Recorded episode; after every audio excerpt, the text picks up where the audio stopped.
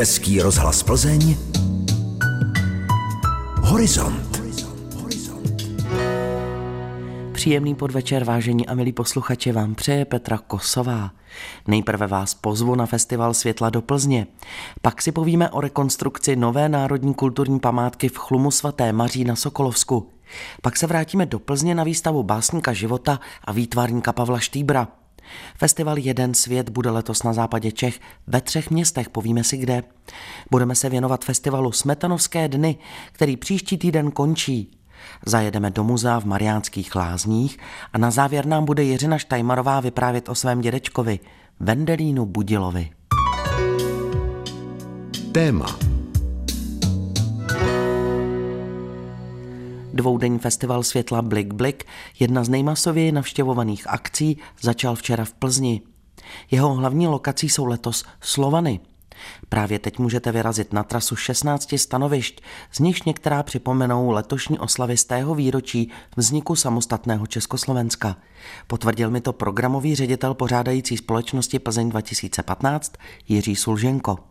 Věnujeme připomínce roku 1918, respektive oslavě 100 let Československa, částečně program festivalu Blik Blik, kdy jsme požádali například Štěpánku Bláhovcovou, aby dělala takovou vlastně docela krutou animaci proměny československého státního znaku v průběhu těch 100 let, kdy došlo k řadě změn, které si možná už mnozí neuvědomují a na té animaci budou dobře vidět, jak ten znak trpěl. Slovany to byla vlastně výrazně česká čtvrť ve chvíli, kdy začala vznikat. Ostatně i ten název hodně napovídá. Právě je to místo, kde Mikulášský hřbitov, který je takovým trochu slavínem plzeňským. Je tam kromě Emila Rytíře Škody pohřben právě Josef Kaetán Tyl takže počítám, že jste i vybrali záměrně právě tohle místo. Je to pravda, že festival, který se každý rok přesouvá do různých čtvrtí, tak letos to takhle hezky vyšlo na Slovany. Je tam Masarykova škola, je tam tenhle Mikulášský hřbitov, to znamená, skýtá to příležitosti se inspirovat přímo tou lokalitou. Nebudeme celý festival takhle pojímat, ale minimálně tři ty lokace se těm oslavám přiblíží a já jsem moc rád, že vlastně to takhle vyšlo. Pokud se chystáte na plzeňský festival světla, můžete začít kde chcete. U každého stanoviště byste měli dostat od dobrovolníků mapu s plánkem instalací.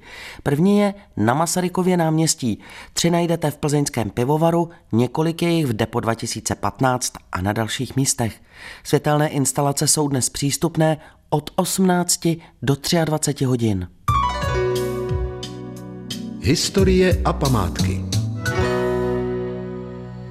Národní kulturní památkou se nedávno stal církevní areál v chlumu svaté Maří na Sokolovsku. Významné poutní místo získal zpět do své zprávy řád křížovníků s červenou hvězdou v roce 1992. Od té doby se snaží rozlehlý objekt postupně opravovat. Celkové rekonstrukce se zatím dočkal jen interiér kostela na nebevzetí Pany Marie a svaté Maří Magdalény. V opravách budou křižovníci pokračovat i po získání nejvyšší památkové ochrany. Na místě natáčela Ivana Sedláčková. Tady to je spodek z toho proboštví teď. Pak půjdeme nahoru až. A tady bývalo co v téhle části? Tady dole já už si nepamatuju, ale vím, že tady v těch dvou místnostech tady bydleli nějaká rodina. A nahoře bydlel doktor Habaň, on se tady učil. Siglinde Dlouhá ukazuje nejvíc chátralou část areálu v chlumu svaté Maří. Ona sama tady pomáhá už od dětství, tedy více než 60 let. A svaté přijímání, když jsme měli, tak to jsme tady seděli na chodbě, na lavici, takový dlouhý ze dřeva stůl a to jsme tady sušenky a čaj jsme dostali. Kromě členů řádu křižovníků s červenou hvězdou bydleli v proboštví také lidé, kteří pracovali na církevních pozemcích.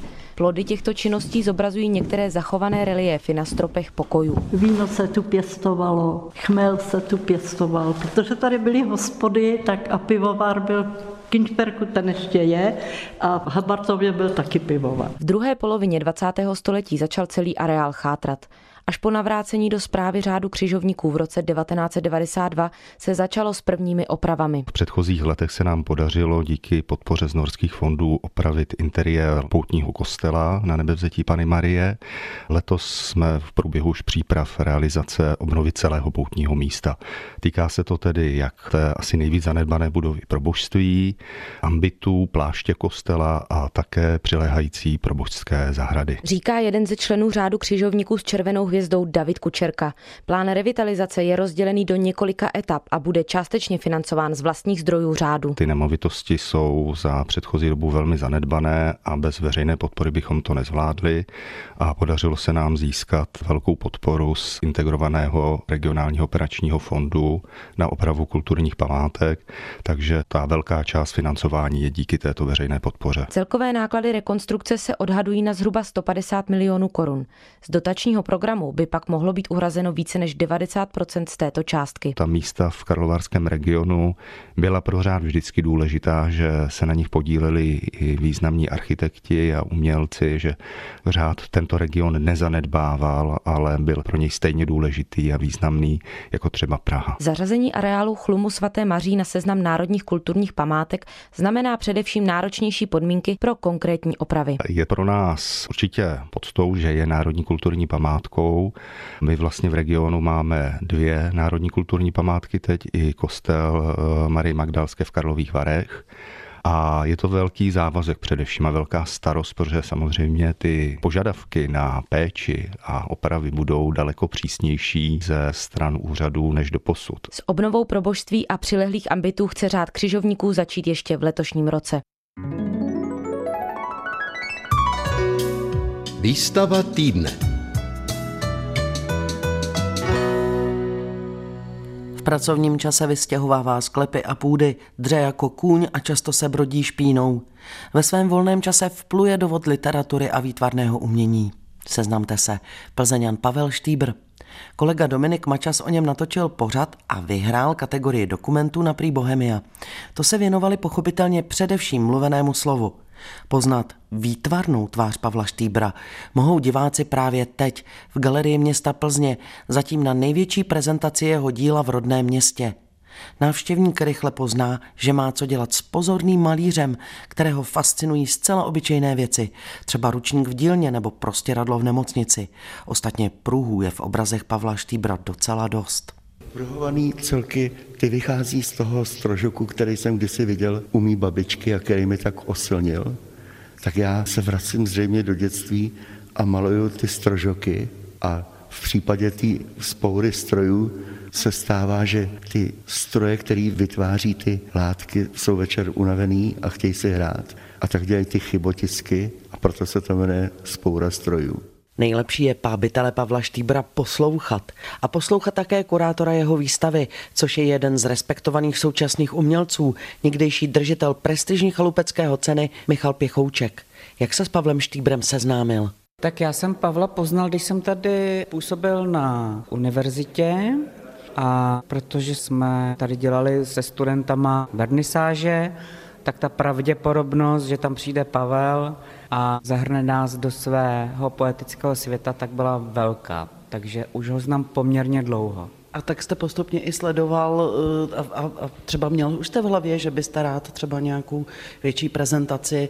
Mluví se, mluvili jste o tom, že tohle je zatím největší prezentace představení jeho děl. Dokonce jste to i rozčlenili, aby co nejvíc žánrů, kterými on se zaobírá, abyste představili. Já hned, jak jsem Pavla poznal, tak mě zaujal tím, jak je zarputilej, Přitom je to samouk a jak je velmi odhodlán se něco dozvědět nejenom o výtvarném umění, o jeho historii, ale i sám o sobě, skrze tu svoji kreativitu. Pokud jde o tady tu výstavu, tak je to jeho první velká výstava v Plzni, s tím, že jsme se rozhodli pro takový retrospektivnější pohled, ale jsou tady i úplně aktuální práce, které vznikly přímo pro tento prostor. A ty fotografie, které jsou v Mázhausu, to jsou velmi zvláštní portréty. Tak já přesně nevím, co ty obrazy znamenají. Je to velmi odvážné gesto fotit lidi ze zadu, ale já vím, že to jsou blízcí lidé z jeho okolí, takže si to určitě může dovolit. Mně se na této sérii líbí určitá důslednost v tom zobrazení, a je to vlastně jediný cyklus, který tady reprezentuje Pavlovu fotografickou práci, která je stejně tak rozsáhlá a rozmanitá jako jeho malířské dílo. A jsem rád, že na to přistoupil, že jsme vlastně vystavili jedinou věc. Mně to přijde jako vynikající reprezentant a fotografickou výstavu klidně bych odsunul na někdy jindy. Sklep Galerie města Plzně je nejvhodnější právě pro ty prostorové objekty plastiky, už jenom tím, jak ten prostor je řešen, takže i vy jste se rozhodli, že půjdete do prostorových věcí. Ano, Pavel je taková dvojhlavá nebo trojhlavá tvůrčí osoba, takže ve sklepě je jeho práce, která je založena na pozorování všední reality, nalezání předmětů a jejich transformace do uměleckého díla. V tom sklepě máme vlastně pět takových gest nebo prostorových situací, velmi jaksi s hutným literárním podložím. A tam v tom sklepě se přiznává taková ta ambice Pavla Štýbra přeměnit celý svět okolní v jedno umělecké dílo. Lépe to asi říct si nedokážu. Někdy není lehké rozeznat, kdy se Pavel Štýbr drží reality a kdy už odbočil do svého poetického světa. Ale jednu ze svých instalací ve sklepení Galerie města Plzně popsal věrně. Proč je nazval plzeňský relikviář?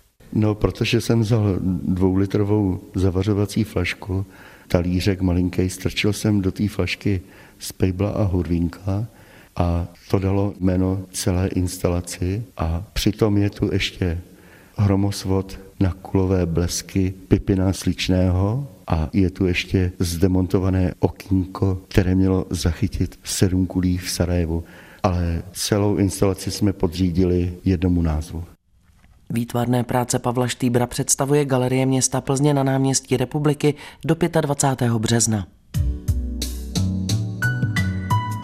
Film. Do 630 měst v regionech se stěhuje pro příští dny 20. ročník Pražského festivalu dokumentárních filmů o lidských právech Jeden svět. Na západě Čech se přestěhoval do Plzně a do Karlových varů. V Dubnu ho najdeme poprvé v Sušici. V karlovarské kinokavárně Drahomíra potrvá festival do zítřka. Podrobnosti prozradila Daně Jelínkové Nikola Floriánová z pořádající společnosti Člověk v tísni.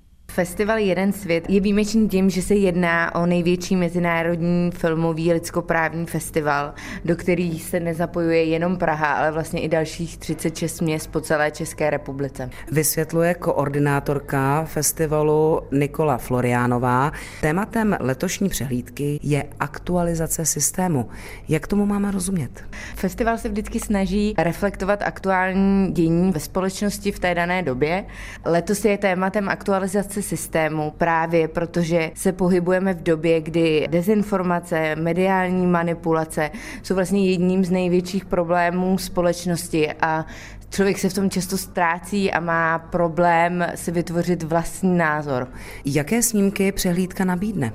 My jsme do Karlových varů vybrali 12 filmů a u nás bude mít divák možnost vidět filmy například s tématem netradičního rodičovství, o rovnosti žen a mužů, o úžasných výkonech ultraběžců, o každodenním životě v zemích zasažených válkou, o světových oceánech a tak dále. Každý ten film reflektuje to dané téma letošní letošního ročníku. Důležitou součástí festivalu Jeden svět jsou také debaty. Jedním z hostů, který na náš festival přejede, je cestovatelka a novinářka Markéta Kutilová. Máme s ní připravenou více akcí, nejen samotnou debatu po filmu. Festival Jeden svět je ale výjimečný ještě v jednom ohledu.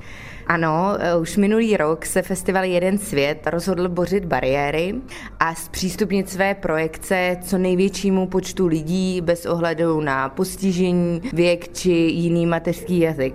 Máme koncept jednoho světa pro všechny a pokračujeme i letos, takže se snažíme zpřístupnit kino tak, aby bylo například bezbariérové, zvyšujeme počet projekcí, které jsou nějak speciálně upravené, takže letos například budeme uvádět dva filmy, které mají titulky a plus mají audio komentáře pro nevědomé.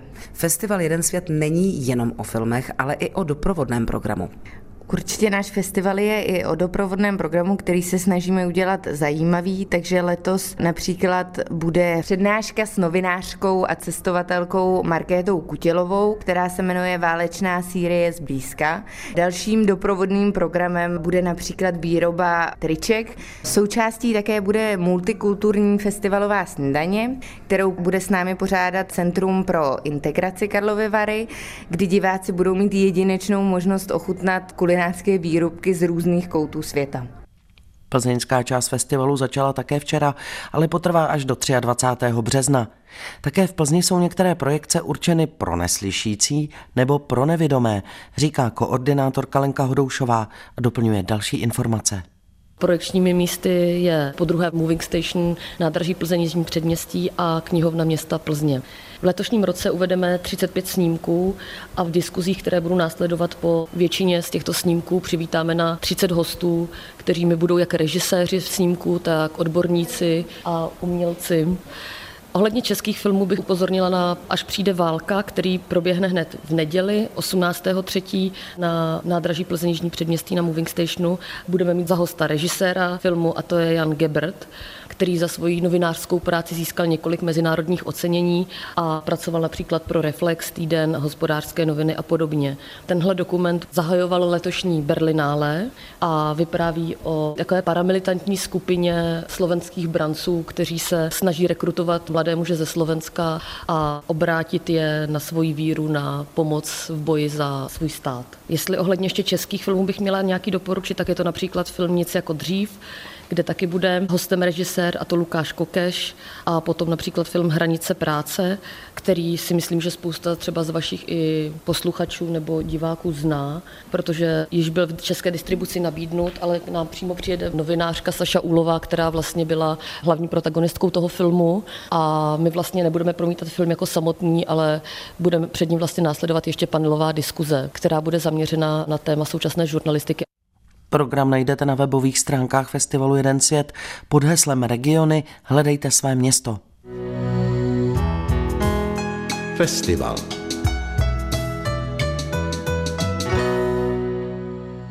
Čím se právě teď zabývá hudební těleso, které nedávno získalo významnou hudební cenu? Pořádá v Plzni festival Smetanovské dny. Plzeňská filharmonie často hostuje v zahraničí, především v Německu, sbírá významné kritiky a ceny. No a nedávno za nahrávku díla předního českého skladatele Bohuslava Martinů. O ceně a úspěších Plzeňské filharmonie jsem si povídala v čase Smetanovských dnů s ředitelkou filharmonie i festivalu Lenkou Kavalovou. Plzeňská filharmonie získala prestižní ocenění cenu klasické hudby za rok 2017 Classic Prague Awards v kategorii Nahrávka roku. Získali jsme ji za nahrávku souborného díla pro violončelo a orchestr Bohuslava Martinů. Tuto nahrávku jsme natočili s violončelistou Petrem Nouzovským pod taktovkou našeho šéf-dirigenta Tomáše Braunera. Hudební režisérkou byla Silva Smejkalová, která pracovala s mistrem zvuku Janem Kocmanem a jeho asistentem Karlem Brotánkem. Získali jsme ji v kategorii nahrávka roku a spolu s námi byli nominováni ještě Dagmar Pecková a Pavel Haas kvartet. Ta konkurence je veliká a my si této ceny nesmírně vážíme.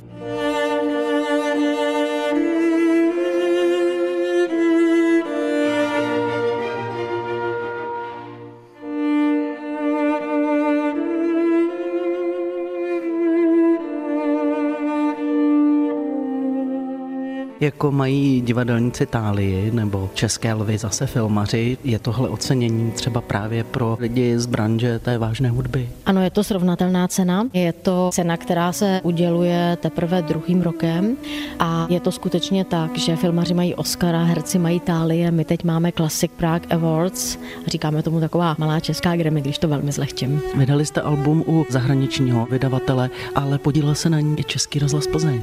Nahrávka vyšla u zahraničního vydavatele House und Grimm, ale natočili jsme ji ve studiu S1 Českého rozhlasu Plzeň. Takže to je zatím poslední nahrávka Plzeňské filharmonie? Poslední nahrávka ne, protože my kontinuálně natáčíme pro Český rozhlas. Teď jsme dotočili třetí symfonii Jiřího Bezděka, Gaudamus Igitur. Toto se připravuje pro vydání na kompaktní disk. V plánu dále s violončelistou Petrem Nouzovským je natočení violončelového koncertu Jakuba Jana Ryby. Natočili jsme již i houslový koncert s Markem Pavelcem a je v plánu dotočit tyto koncerty a pokusit se je také vydat na nějakém hudebním nosiči. No a otevřela se nám nová spolupráce, takže v současné době jednak jednáme s naší nahrávací společností o natočení nějakého filmového projektu. Tady bych ty bližší informace zatím sdělovat nemohla a máme dohodnutou spolupráci další s nakladatelstvím House und Grimm a v současné době vymýšlíme další projekt. Pro nakladatelství to také musela být vzpruha získání té ceny. Nakladatelství je samozřejmě rádo za každou cenu. Tady bych zmínila, že nám vyšly i skvělé kritiky v Německu a vyšel nám i článek v Allgemeine Zeitung, což je dobrá vizitka pro nás a je to přihlášeno ještě do dalších soutěží, třeba do Echo Classic, tak uvidíme, jestli se podaří ještě nějakou cenu získat, nebo alespoň nominaci, a nebo alespoň dobrou kritiku. I to všechno je pro nás úspěch. Aktuálně se Plzeňská filharmonie soustředí na multikulturní, ale převážně hudební festival Smetanovské dny. Dnes je na programu v 19.30 v návštěvnickém centru Plzeňského prazdroje akce s názvem Flamenco, koncert k poctě Paca de Lucia. Zítra zahraje v domě hudby teprve 11-letá talentovaná violončelistka Petra Majzl v programu nazvaném Můj první solový recitál. V dalším programu se představí například klavírní virtuos Alexander Gindin. Ten bude také hostem závěrečného večera letošních smetanovských dní, říká Lenka Kavalová.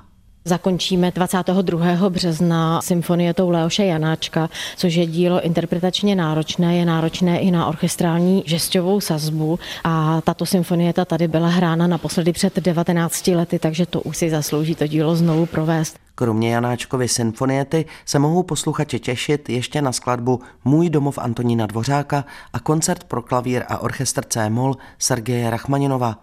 Tímto koncertem 22. března skončí 38. ročník festivalu Smetanovské dny.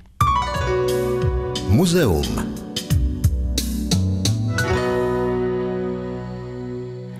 Egerland, Chebsko. To je název nové expozice, kterou zahajuje letošní sezónu Městské muzeum v Mariánských lázních. Výstava se věnuje historii lázeňského města ještě předtím, než zde vznikly honosné kolonády a hotely. Jak Ivaně Sedláčkové prozradil ředitel muzea Jaromír Bartoš, odkazuje na původní obyvatele a jejich každodenní činnosti, protože právě ti byli u zrodu samotných lázní. Mariánské lázně v letošním roce slaví 200 let výročí lázeňství. Ti lidé, kteří tady bydleli a vítali první návštěvníky Mariánských lázní, byli prostí chebští sedláci. Takže my jsme si to výročí chtěli připomenout i vůbec historii Chebska a okolí. Říká ředitel Městského muzea v Mariánských lázních Jaromír Bartoš. Jednu z hlavních částí výstavy tvoří replika světnice z typické chebské hrázděnky. Toto světnici jsme koncipovali tak trošku jako by reminiscenci na podobnou chebskou světnici, která stávala v Mariánsko-lázenském hotelu dnes Monty, dříve kafe Egerländer, který založil právě jeden chebský měšťan a my bychom ji opět chtěli vlastně přiblížit návštěvníkům a navrátit toho ducha začátku 19. století. Rozsáhlou etnografickou sbírku, kterou vytvořil majitel hotelu Kašpar Oto, získalo místní muzeum už v roce 1944. Velká část těch drobných artefaktů, které tady máme, jsou opravdu z té sběratelské činnosti pana Kašpara Ota. Je dochováno množství pohlednic kafe Egerländer, na kterých my poznáváme vlastně ty předměty konkrétní, které máme ve sbírkách, například pánve a svítidla, slánky, hodiny. Kromě ukázky typické chebské světnice mohou návštěvníci obdivovat vyobrazení všech členů takzvaného chebského svatebního průvodu nebo vzácné části svátečního oděvu. Žádný chebský muž nemohl vyjít do společnosti, aniž by nenosil své typické šle s chebským knoflíkem, který má takový trošku tajemný název. Je to nějak jako to. Právě ten chebský knoflík se pak stal takovým symbolem Egerlandru pro všechny, kteří museli po roce 46 odejít z tohoto území a hledat nový domov. Výstava Egerland Chebsko bude v Městském muzeu v Mariánských lázních minimálně do konce roku. Poté by se měla stát součástí stále expozice.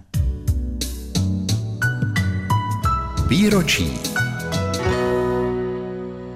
Jestliže bychom měli z bohaté divadelní minulosti plzeňské vybrat pouze jedno jméno, které zatřáslo místním divadelním světem, rozhodnutí by bylo rychlé. Vendelín Budil. 26. března uplyne od jeho smrti 90 let. Proto vám nabídneme za týden touto dobou pořad s názvem Vendelín Budil, divadlo v Plzni Budil. Uslyšíte v něm také vzpomínky jeho vnučky, herečky Jiřiny Štajmarové, maminky herců Eveliny Štajmarové a Jiřího Kodeta. Já jsem se dědečka bála trošku, to vám musím se přiznat. Protože když jsem sem přijela, byla jsem ještě malá holka, tak on mě vždycky přivítal takovým způsobem, že jsme na něj čekali s obědem A najednou se otevřely dveře, tam bylo velké černé koště a velké brumlání ďábelské, takže jsem se chytla mámi sukni a chtěla jsem jít do Prahy. Chtěla jsem jít prostě domů.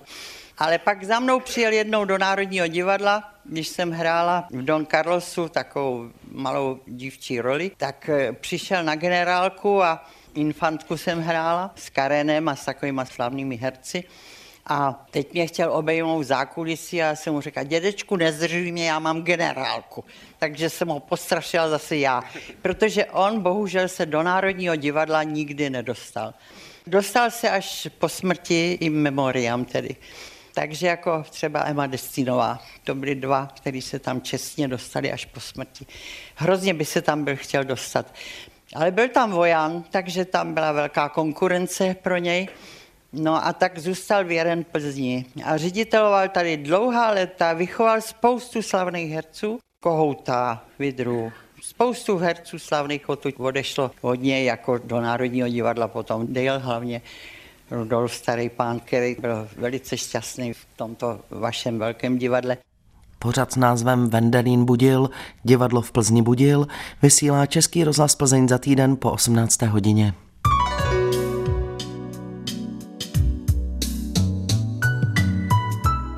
A to je vše. Dnešní horizont je u konce.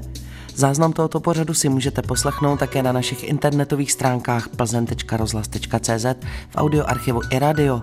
A pokud nám budete chtít napsat třeba nějaký zajímavý námět z kulturní oblasti, pište na adresu kulturazavináč.pl.rozhlas.cz a nezapomeňte si nás naladit zase příští sobotu. Po 18. hodině na vás čeká Kaleidoskop. Teď se s vámi loučí Petra Kosová.